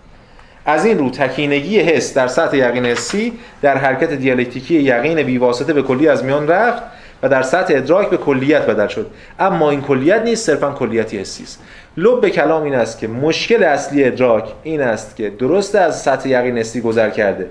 از این و تکینگی به کلیت رسیده. اما چون هنوز حسیه چون هنوز از حس داره فریب می‌خوره کلیتش هم هنوز کلیت حسی. چون کلیت حسیه حقیقت رو یعنی تجلی اون کلیت ویژگی هاست. ما دیدیم اول ادراک هم گفتیم. اولین تجلی هر شی برای ما ویژگی هاست. یعنی چی برای ما ویژگی هاست؟ یعنی برای حس ما ویژگی هاست. و ما شی رو از طریق حس میریم بشناسیم. این بحث البته هگل اینجا باز نمی‌کنه ولی این یک مسیریه که هگل اینجا به دست میده که بعدا در هایدگر مطرح میشه. بعدا من یه جایی بحثی دوره باتای تدریس می‌کردم. باز برای فهم باتای اومدم به همین نقل قول از بخش ادراکم اشاره کردم. چشم نگاه چشمی به جهان فریبنده است. همواره یک من و یک دیگری رو بر می‌سازه و یک فاصله رو ایجاد می‌کنه. شما هیچ وقت نمی‌تونید رفعش کنید حس فریبنده است. اینو بالا بعدا باید ببینیم که چجوری می‌خواد هگل حل کنه. بفهم. فریبنده میشه. اینا به نظرتون اینجا به یک مفهوم رمزآلودی هم وجود داره. یعنی که یک کسرتی یعنی واقع جهان مثل در واقع حسی اینا یک کسرتی مثل در واقع از رمز رمزآلودگی هستش درش اینا یک مفهوم وجود به نمیرسونه. ببینید یه بحث مفصلی میطلبه تا بخوایم این سوال شما جواب بدیم. ببینید اگه یادتون باشه ما این بحثی که حس فریبنده است رو ما کردیم. خب برای به گوش خیلی از شما آشناست. میگم مثلا حس ما رو فریب میده نمی‌دونم. ما سراب می‌بینیم یه جایی بعد میریم می‌بینیم مثلا آبی نبوده پس حس ما رو فریب خب؟ این بدبینی یا تردید نسبت به حس وجود داشته از ابتدا از یونان وجود داشته. و اتفاقا اون دعوای هراکلیتوس پارمیدس هر کدوم اون دیگری رو متهم می‌کردن به حسی بودن. یعنی پارمیدس میگه عقل به ما نشون میده که جهان واحده ولی حس میگه کثیره. هراکلیتوس می‌گفت حس به ما میگه این امر واحده ولی یا ثابته. ولی عقل میگه در حرکته. پس این بحث بوده. اما در جهان مدرن اتفاقی میفته احیاء اعتماد به حس. این احیا رو تو خود فیلسوفان انجام دادن. یه جور ایدئال سازی از حس یه جور ارزش گذاری برای حس. چون از اون ور علم حسی که میشه امروز ما بهش میگیم علم تجربی. علم مبتنی بر حواس پنجگانه داره رشد می‌کنه و فلسفه اینجا میشه مجیزگوی اون علم. به همین دلیل نزد فیلسوفان ما می‌بینیم که مثلا دکارت. دکارت در کتاب تأملات اگه یادتون باشه تأمل چهارم. در باب حقیقت و خطا. میگه چی؟ میگه حس فریب نمیده ما رو. یادتون باشه. میگه چی تعریف فریب میده ما رو؟ فاهمه ماست که ما رو فریب میده. که من تو هم مثال بچه کودک رو زده بودم دیگه. مثلا شما برشون یه بچه مثلا 5 سالی بیاد به شما بگه توی الان برید دلار بخرید مثلا یا روی فلان چیز سرمایه گذاری کنید روی فلان شرکت تو بورس. بعد شما ورشکست بشید. بعد شما می‌تونید برید این بچه مقصر بوده؟ به هر کی بگیم بچه مقصر بوده تو احمق بودی حرف اینو کردی. حرف دکارت اینه. میگه که مقصر حس نیست. حس یه دستگاه داره کار خودشو می‌کنه. حتی توی صحرا وقتی ما یه آب می‌بینیم مقصر حس نیست. حس داره یعنی چشم داره که دستگاه کار خودشو می‌کنه. نور می‌خوره به شن می‌خوره به چشم من و همون جوری می‌خوره به چشم من که وقتی می‌خورد به آب می‌خوره به چشم من. پس چشم من خطا نمی‌کنه. خطا ناشی از چیه؟ خطا ناشی از فاهمه ماست. اونجا دکارت میگفتش که حس متناهیه فاهمه نامتناهیه. وقتی که فاهمه پاش از گیلی می‌خواد حس راستر می‌کنه و ادعای خارج از اون می‌کنه در واقع اون وقتی که خطا رخ داده. همین حرفو بله؟ همین جمله بعدی من همین بود که همین حرف رو این هم. در کتاب نقد عقل محض هم کانت می‌زنه. کانت توهم اصطلاحی رو کجا شروع می‌کنه؟ میگه اونجا که حس حواس پنجگانه بوده. شما حسیات اصطلاحی اعمال کردین فاهمه رو فقط می‌تونید اونجا اعمال کنید مقولات فاهمه رو. اگه اومدین خارج از اون مثلا به نومن و نفس و خدا اعمال کردین اون وقت دچار توهم اصطلاحی میشین مقالات و تعارضات اینا پیش میاد درتون ببینید می‌خوام اینو بگم که الان یه ایدئال سازی از حس شروع شده اینجا. وقتی هگل داره حس رو نقد می‌کنه اینجا می‌خواد اون ایدئال سازی مدرن از حس رو هم به چالش بکشه. یعنی داره از یه بنیادی رو می‌زنه که در کنار سایر بنیاد هاست. حالا اون بحث شما رو میشه تو این بستر فهمید و بحث کرد که حالا فرصتش نیست. که اون مفهوم کسرت چگونه است اون رازورزی که شما اطلاق می‌کنید به اینکه اگر ما حس رو اینجوری نقد کنیم در کنارش یه آلترناتیو ما یه رازور خیلی رازورزانه است. این رازورزی خودش چقدر ربط داره به این نگاه مدرن مرتب و منظم و معقول نسبت به حس که آلترناتیوش رو رازورزانه یا عرفانی می‌کنه یا چیزای دیگه. اینا بحثای بعدی که میشه این مطرح خب.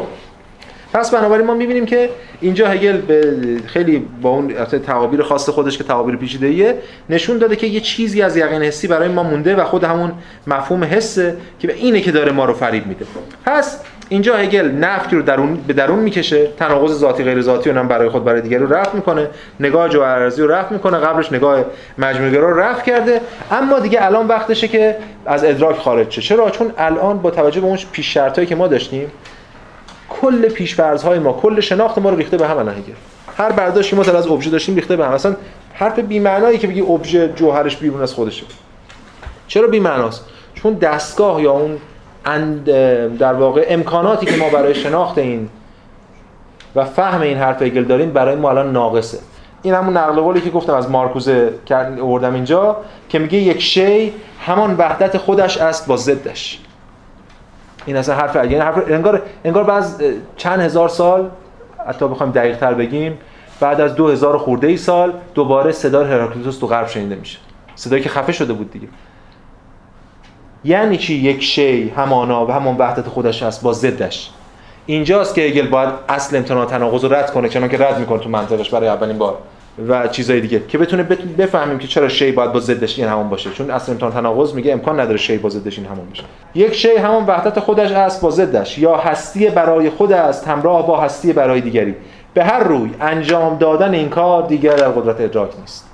همونجور که ما دیدیم یقین حسی چجوری دست و پا زد و جنگید و تا آخرین لحظه ولی دیگه توانش رو نداشت مبارزه کنه و شکست رو پذیرفت. و اسمش شد ادراک. الان ادراک هم شکست رو باید بپذیره و اسمش میشه مفاهمه و نیرو و اون بحثای بعدی که هگل حول این حول این مفهوم مطرح خواهد کرد. آخرین جمله فصل ادراک چیه؟ در صفحه 77 ترجمه میلر یعنی دقیقا آخرین جمله آخرین پاراگراف آخرین بند فصل ادراک. هگل میگه که سفسته ادراک در پی آن است. تا با متمایز ساختن وجوه از یکدیگر و با تکیه بر افزون بران و تا آنجا که یعنی افسون بران گفتیم آلسو تا آنجا که همون اسپار است. با تکیه بر این تا آنجا که و افسون برانی که اینا ویژگی ها رو به هر زحمتی کنار هم میچینه و در نهایت به وسیله متمایز ساختن وجه غیر ذاتی از ذاتی که در تضاد با آن است عقب نشینی کرد از اون. آخرین سنگری که داشت این بود که ذاتی رو از غیر ذاتی متمایز کنه برای اینکه بتونه شیر و وحدت کسرت درش حفظ کنه و توضیح بده. سفسطه ادراک با این کارا تلاش کرد تا این دقایق را از تعارض حفظ کرده و در وادی حقیقت نگه دارد. اما این تمهیدات به جای از بین بردن فریب در فرآیند دریافت صرفا خود را به شکلی کاملا بیپای و اساس به معرض نمایش می‌گذارند و به همین جهت حقیقتی که بنا بود توسط این منطق منطق توسط این منطق فرایند ادراکی تحصیل شود دقیقا متضاد با خود از, کار در میآید. و در نتیجه واجد کلیتی به منزله ذاتش می شود که آری از هر گونه تمایز و تعیینی است. میگه ادراک اگه بخواد این ایده رو ادامه بده مجبوره به یک وحدت وجود مطلق قوطه بر بشه. یعنی جوهر واحد بشه این جوهرهای کثیر. جوهر وقتی در ذات خودش واحد بشه اون کسرت ویژگی ها رو هم فرو میپاشونه چون کسرت ویژگی ها به واسطه تفاوت ها در خود جهان خارجه. پس بنابراین ما وارد یک جهان واحد بحت بسیط میشیم. یعنی هگل نمی‌خواد بگه به این جهان می‌رسیم. می‌خواد بگه این تناقض خود ادراک رو آشکار می‌کنه و این در اون وحدت قوطه بر خواهد بود. این از آخرین جمله بحث ادراک. الان ما در آستانه اون انقلاب هگلی هستیم. که من اگه بتونم جلسه آخر شاید یه نصف جلسه در مورد تجلیات فیزیکیش هم صحبت می‌کنم. ولی فعلا در ساعت متافیزیکی هستیم. هرچند چون داریم راجع به در مورد شی صحبت می‌کنیم تبعات فیزیکیش هم میشه همونجا استخراج کرد ازش. در آستانه یک انقلابی هستیم به مفهوم شیک انقلابی که هم قرار جوهر رو حرکت بده هم یه شکل از وحدت وجود رو داشته باشه. همین جوهر قرار در واقع دیگه ذاتی و غیر ذاتی نداره مثلا پیدار متجلی بشه و همه این حرفایی که می‌تونیم بزنیم. ما در سه جلسه آینده سعی می‌کنیم تمرکز کنیم روی تصویر کردن و ترسیم این انقلاب هگلی. البته ما بعد از اینکه اینو ترسیم کردیم بعد هگل به ما خواهد گفت که این تازه یه سطحی از کل بحثه. تازه ما در ساعت آگاهی هستیم در پیدارشناسی رو و راه زیادی داره تاریخ طی کنه تا اینا. اما ما می‌تونیم حداقل در یک سطحی موضع ایجابی هگل رو و اون چیزی که هگل ترسیم کرده یعنی ساخته نه فقط نقد کرده دیگران رو در اون فصل یعنی در جلسه بعد و جلسه بعدش ببینیم حالا فرصتمون زیاده در سه می‌تونیم در واقع اینا رو تبیین کنیم. هرچند فصل بخش نیرو و فاهمه از کتاب پیدارشناسی رو یکی از دشوارترین بخش ها این کتابه. این بخشی از این هست که واقعا نمیشه فهمید. اصلا دیگه رو درواسی نداره. این واقعا هر چی شما سرکله خودتون بزنید با متن آلمان انگلیسی مبهم خیلی. ما سعی می‌کنیم بسته فرصتمون اونا هم بیایم تر کنیم به ویژه مبحث جهان وارونه که واقعا اکثرا شاره ها ازش میپرن. چون واقعا نمیشه توضیحش داد. سعی می‌کنیم اون بخشای دشوارش هم بیایم اینجا ترسیم کنیم و بحث کنیم در موردش. اما قبل از اینکه وارد اون بشیم و که بحث‌های جلسه آینده ماست الان دیگه میشه در مورد این یه مقدار صحبت کرد که ادراک چیه. این همون کاری که با یقینسی کردیم دیگه. بعضی گفت توضیح دادیم یقینسی رو بعد میگیم یقینسی منظورش چی بود؟ که من اونجا گفتم یک رئالیسم خامه به نظر من. در اینجا ادراک یک رئالیسم پیشرفته تره فقط. یعنی یک رئالیسمی که کلیت در خودش جا داده مفهوم جوهر رو برساخته و حالا مورد انتقاد قرارش داده هگل استرن در همین کتابی که اخیرا منتشر شده و من امیدوارم برسه برای اینکه این توضیح من بدم یه بحثی میاد در مورد ادراک می‌کنه. ببینید کتاب وحدت اشیاء و معلومه که موضع هگل و کانت رو در مورد ساختار ابژه بررسی کرده پس معلومه یکی از جاهای مهمی که باید این کتاب شرح بده همین بخش ادراک از پیدارشناسی روحه. و البته بخش یه فصل بسیار درخشانی داره که در زبان فارسی شرح رو نداریم. فلسفه طبیعت هگل یعنی هگل جا فیزیک فیزیک میگه اصلا. این استن اینجا اینم شرح داده.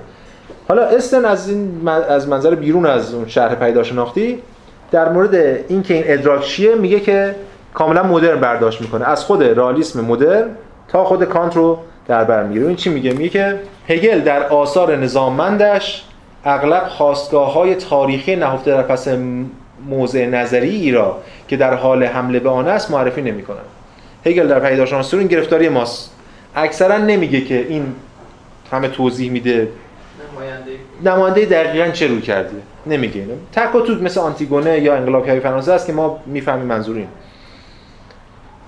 اما بی تردید انتقاداتش در مبحث ادراک در پیدارشناسی روح و کتاب سوم دارتون مفهوم فلسفی فلسفه روح اونجا هگل بحثی از ادراک می‌کنه. یکم تفاوت داره با این بحث. باید خطاب به لاک و کانت باشد.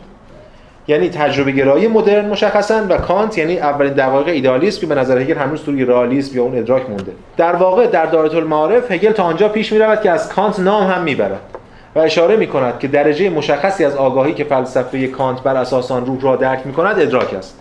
این کلیده برای ما دیگه. تو دایره المعارف هگل توی پاورقی اسم کانت هم میاره. که اینجا ما اشاره به کانت هم داریم. اما از لاک به صراحت نامی به میان نمیآید با این همه روشن است که هگل لاک را نیز مد نظر دارد و در این بخش در تلاش است نشان دهد که چگونه آموزه تألیف کانت از یک سو از نظریه بیرنگ و بوی لاک درباره جوهر و از سوی دیگر نظریه مجموعه گرای او درباره ابژه برآمده است. می‌خواد به کانت مجموعه گرایانه است. یعنی اصلا کل بحث این کتاب ایده کلی این کتاب استرن این است که کانت کثرت گراست و هگل وحدت گراست درست کانت میگه نومن اونجا وحدت میبخشه ولی باز کثرت گراست این جهان هستی شناسی کانت کثرت گرایانه است. بحثش در این خصوص. در نتیجه ما در بخش ادراک از پدیدارشناسی روح و فلسفه روح می‌بینیم که هگل به صورتی نظاممند پیشرفت تاریخی از لاک تا کانت را که در فصل نخست ترسیم کردیم حالا مال هم کتابه در قالب بخشی از بحثش درباره رابطه دیالکتیکی شی و ویژگی‌هاش ارائه می‌دهد. ببین استرن پس موضوعش مشخصه. می کل این حرفایی که ما الان زدیم گذار از یه جور تجربه گرایی مدرن لاکیه تا خود کانت اما میشه بحث دیگه مطرح کرد. میشه باز نمونه‌های دیگه مطرح کرد. من باز همچنان موضوعم اینه که این نه تنها لاک تا کانت بلکه خود دکارت حتی عقب‌تر ارسطو هم نقد می‌کنه. چون ایده رو جوهر عرضی به خود ارسطو برمیگرده. توی همین کتاب خودم آگاهی و خودآگاهی که حالا من دیگه. ارجاع نمیدم چون امیدوارم یعنی این پیش‌فرض رو دارم که شما خوندینش. چند تا نظر چند تا شارح رو آوردم که به ارسطو هگل نظر داره و چگونه این ارسطو تا کانت رو کلا پوشش میده این رو کرد. بفرمایید. میشه این رو نقد کرد؟ اینکه اه، کانت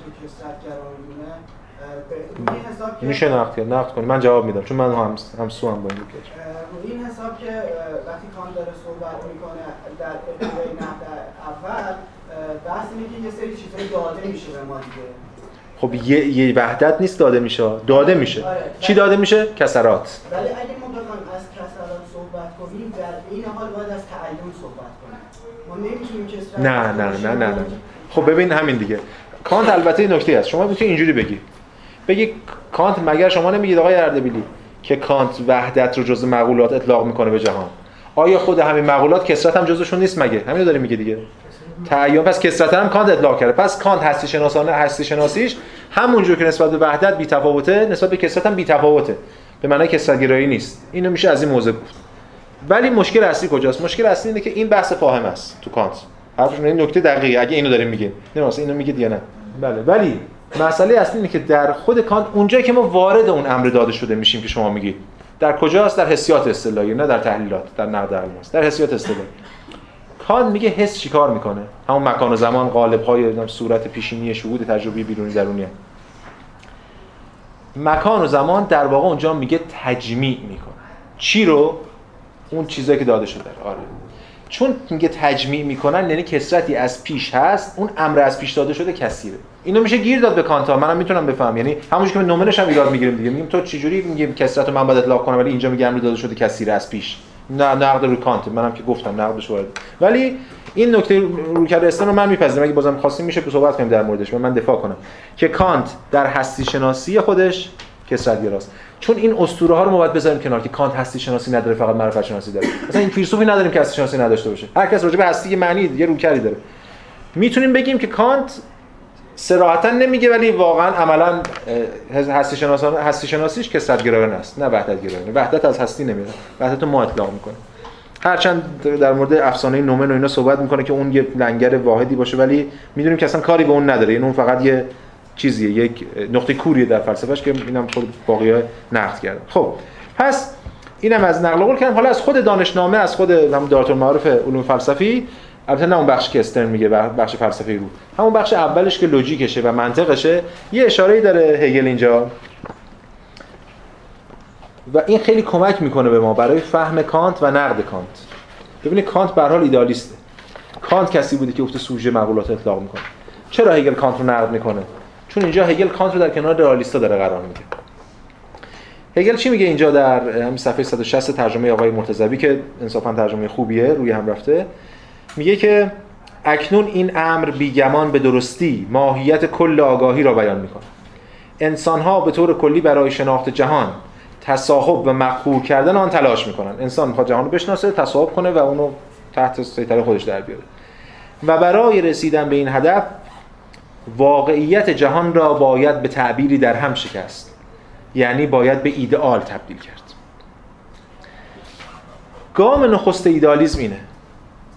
باید وحدت از پیش داده درون جهان رو شکست و تبدیلش کرد به عمل سوژه. کاری که کانت می‌کنه.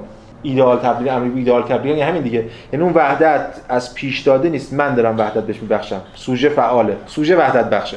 و وحدت بخش اینجا اصل ماجرای فهم و شناخت و تجربه و همه چیز.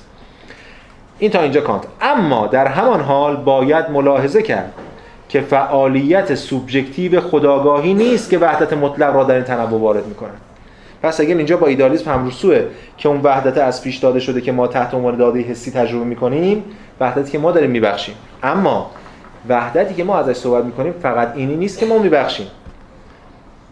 برعکس این همانندی مطلق و خود حقیقی است.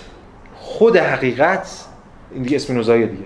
خود حقیقت یعنی کسی برگرده بگه هگل سنتز اسپینوزا و کانته حرف بی ربطی نزد چون وحدت و جهان و وحدت نگاه می‌کنه اما سوژه هم فعال می‌کنه. یعنی دو طرف دارن وحدت رو به من اطلاق می‌کنن.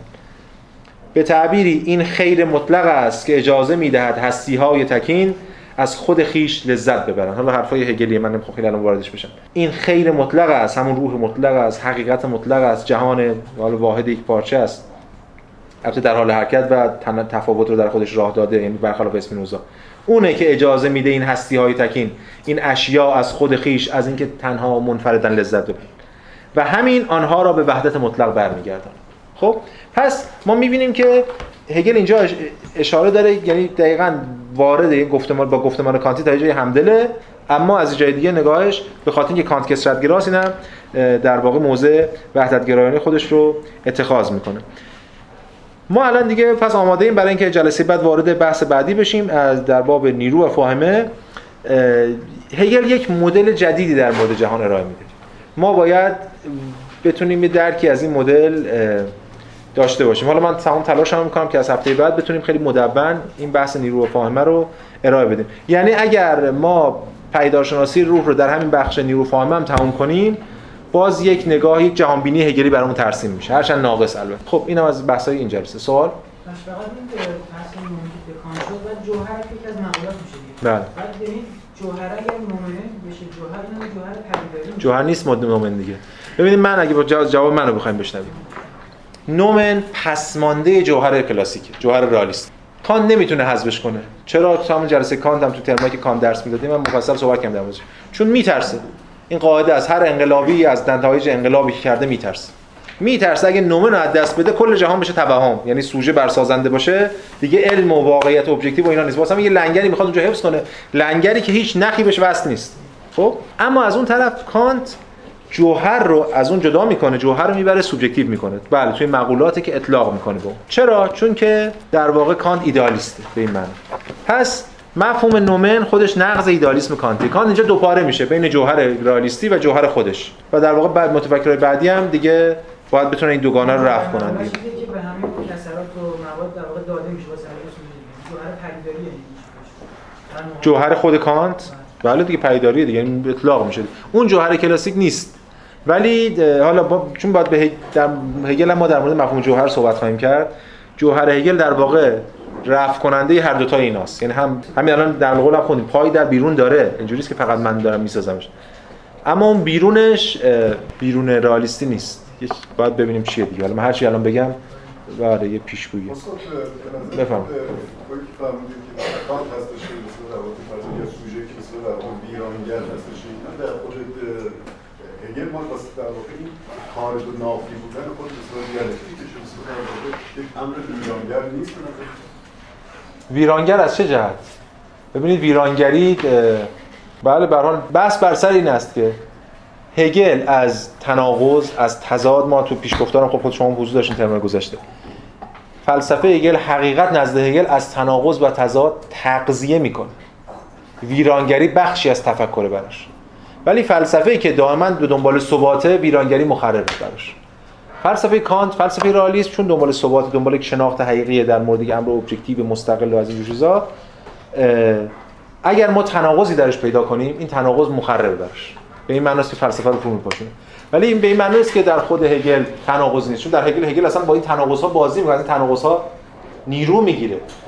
بله تغذیه می‌کنه. فلسفه هگل فلسفه تناقضه. چون اصل اساسی تاریخ فلسفه که همه تا قبل هگل بهش پایبند بودن. این اصل امتناع تناقض رو هگل رد می‌کنه. اول کاری. و میگه اصلا اصلا با. اصلا به...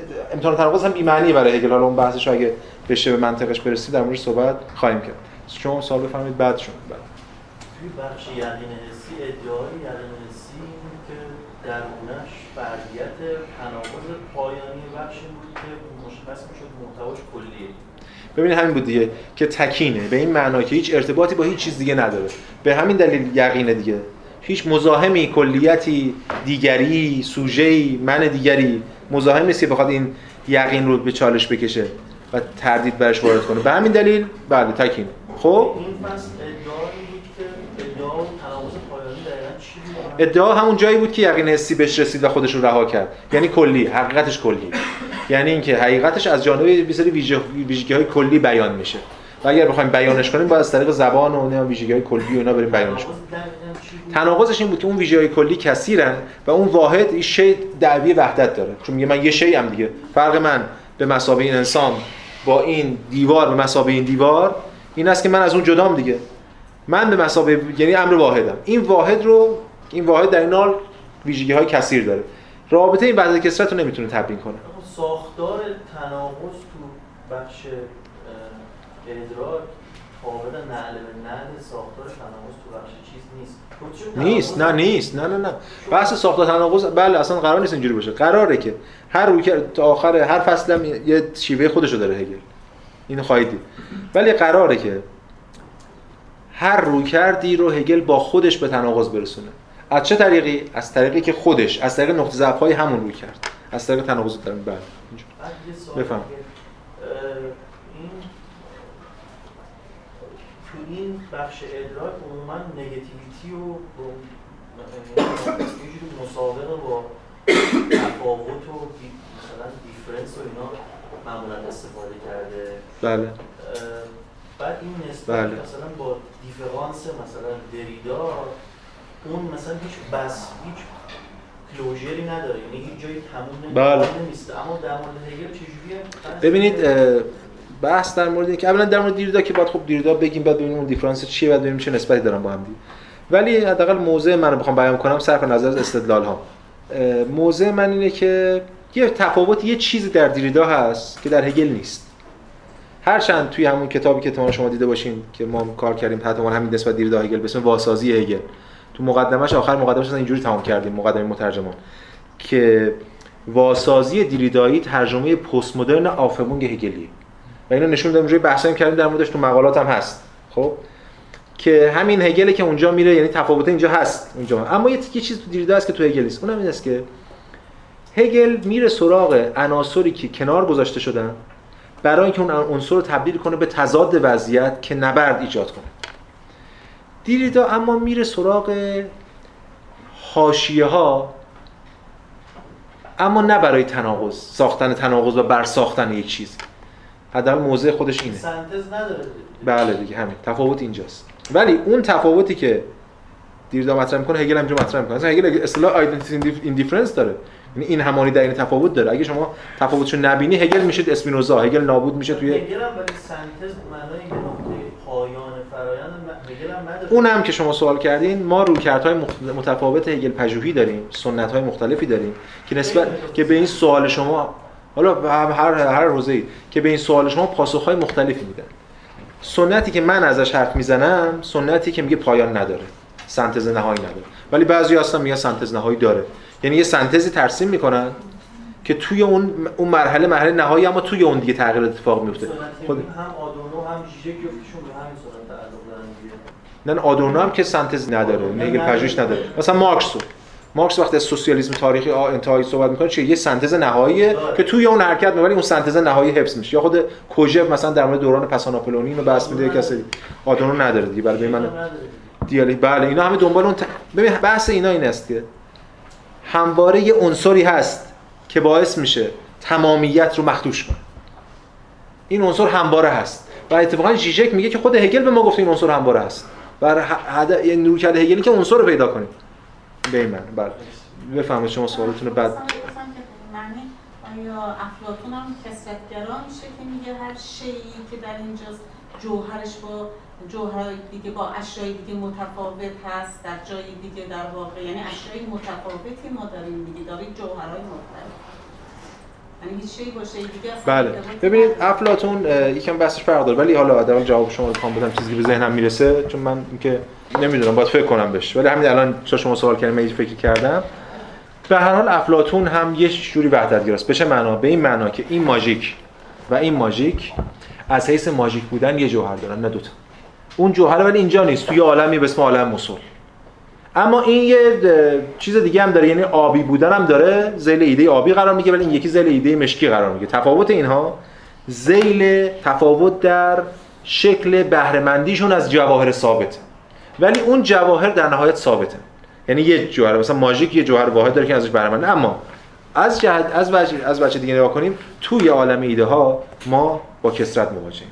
یعنی جواهر متکثر داریم هرچند در نهایت افلاطون هم می‌خواد اینو مثلا حل کنه با اون آکاتون یا همون ایده خیر سعی می‌کنه ایده ایده ها رو ذهن قرار بده. ولی در نهایت به این معنا کسرت گراست به اون معنای اول ارسطویی نیست به حال بگه این جواهر با هم دیگه فرق دارن. بله اینجوری. ولی توی این فرمول نمیشه افلاطون به همین سادگی قرار داد. بله چون یه جهان دیگه میاره که اون بازی رو تغییر میده دیگه. بله.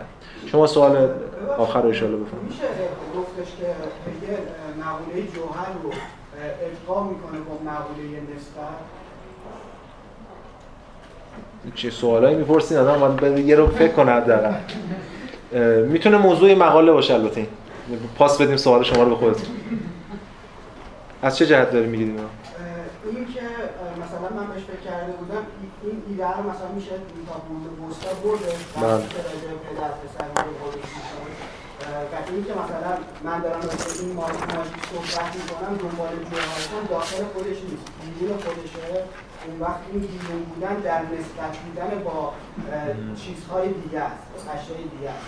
جوهرش به این شکل تعریف بله ببینید این که ما جوهر رو اونجا یه جور قائم به ذات می‌دونیم یه جور ذاتگرایانه مفهوم جوهر رو می‌بینیم. ولی هگل داره مفهوم جوهر رو بیرون می‌بره از ما. این میشه یه پیوندی بین دو تا برقرار کرد یعنی نسبتمندی این مسئله است. ولی خیلی نکته مهمه که وقتی ما از نسبت تو هگل حرف می‌زنیم خیلی حواسمون باید باشه این نسبت خیلی فرق داره با چیز جای دیگه. تا هر جای دیگه. هفته آینده حالا راجعش میگیم برای هگل نسبت خودش حقیقته.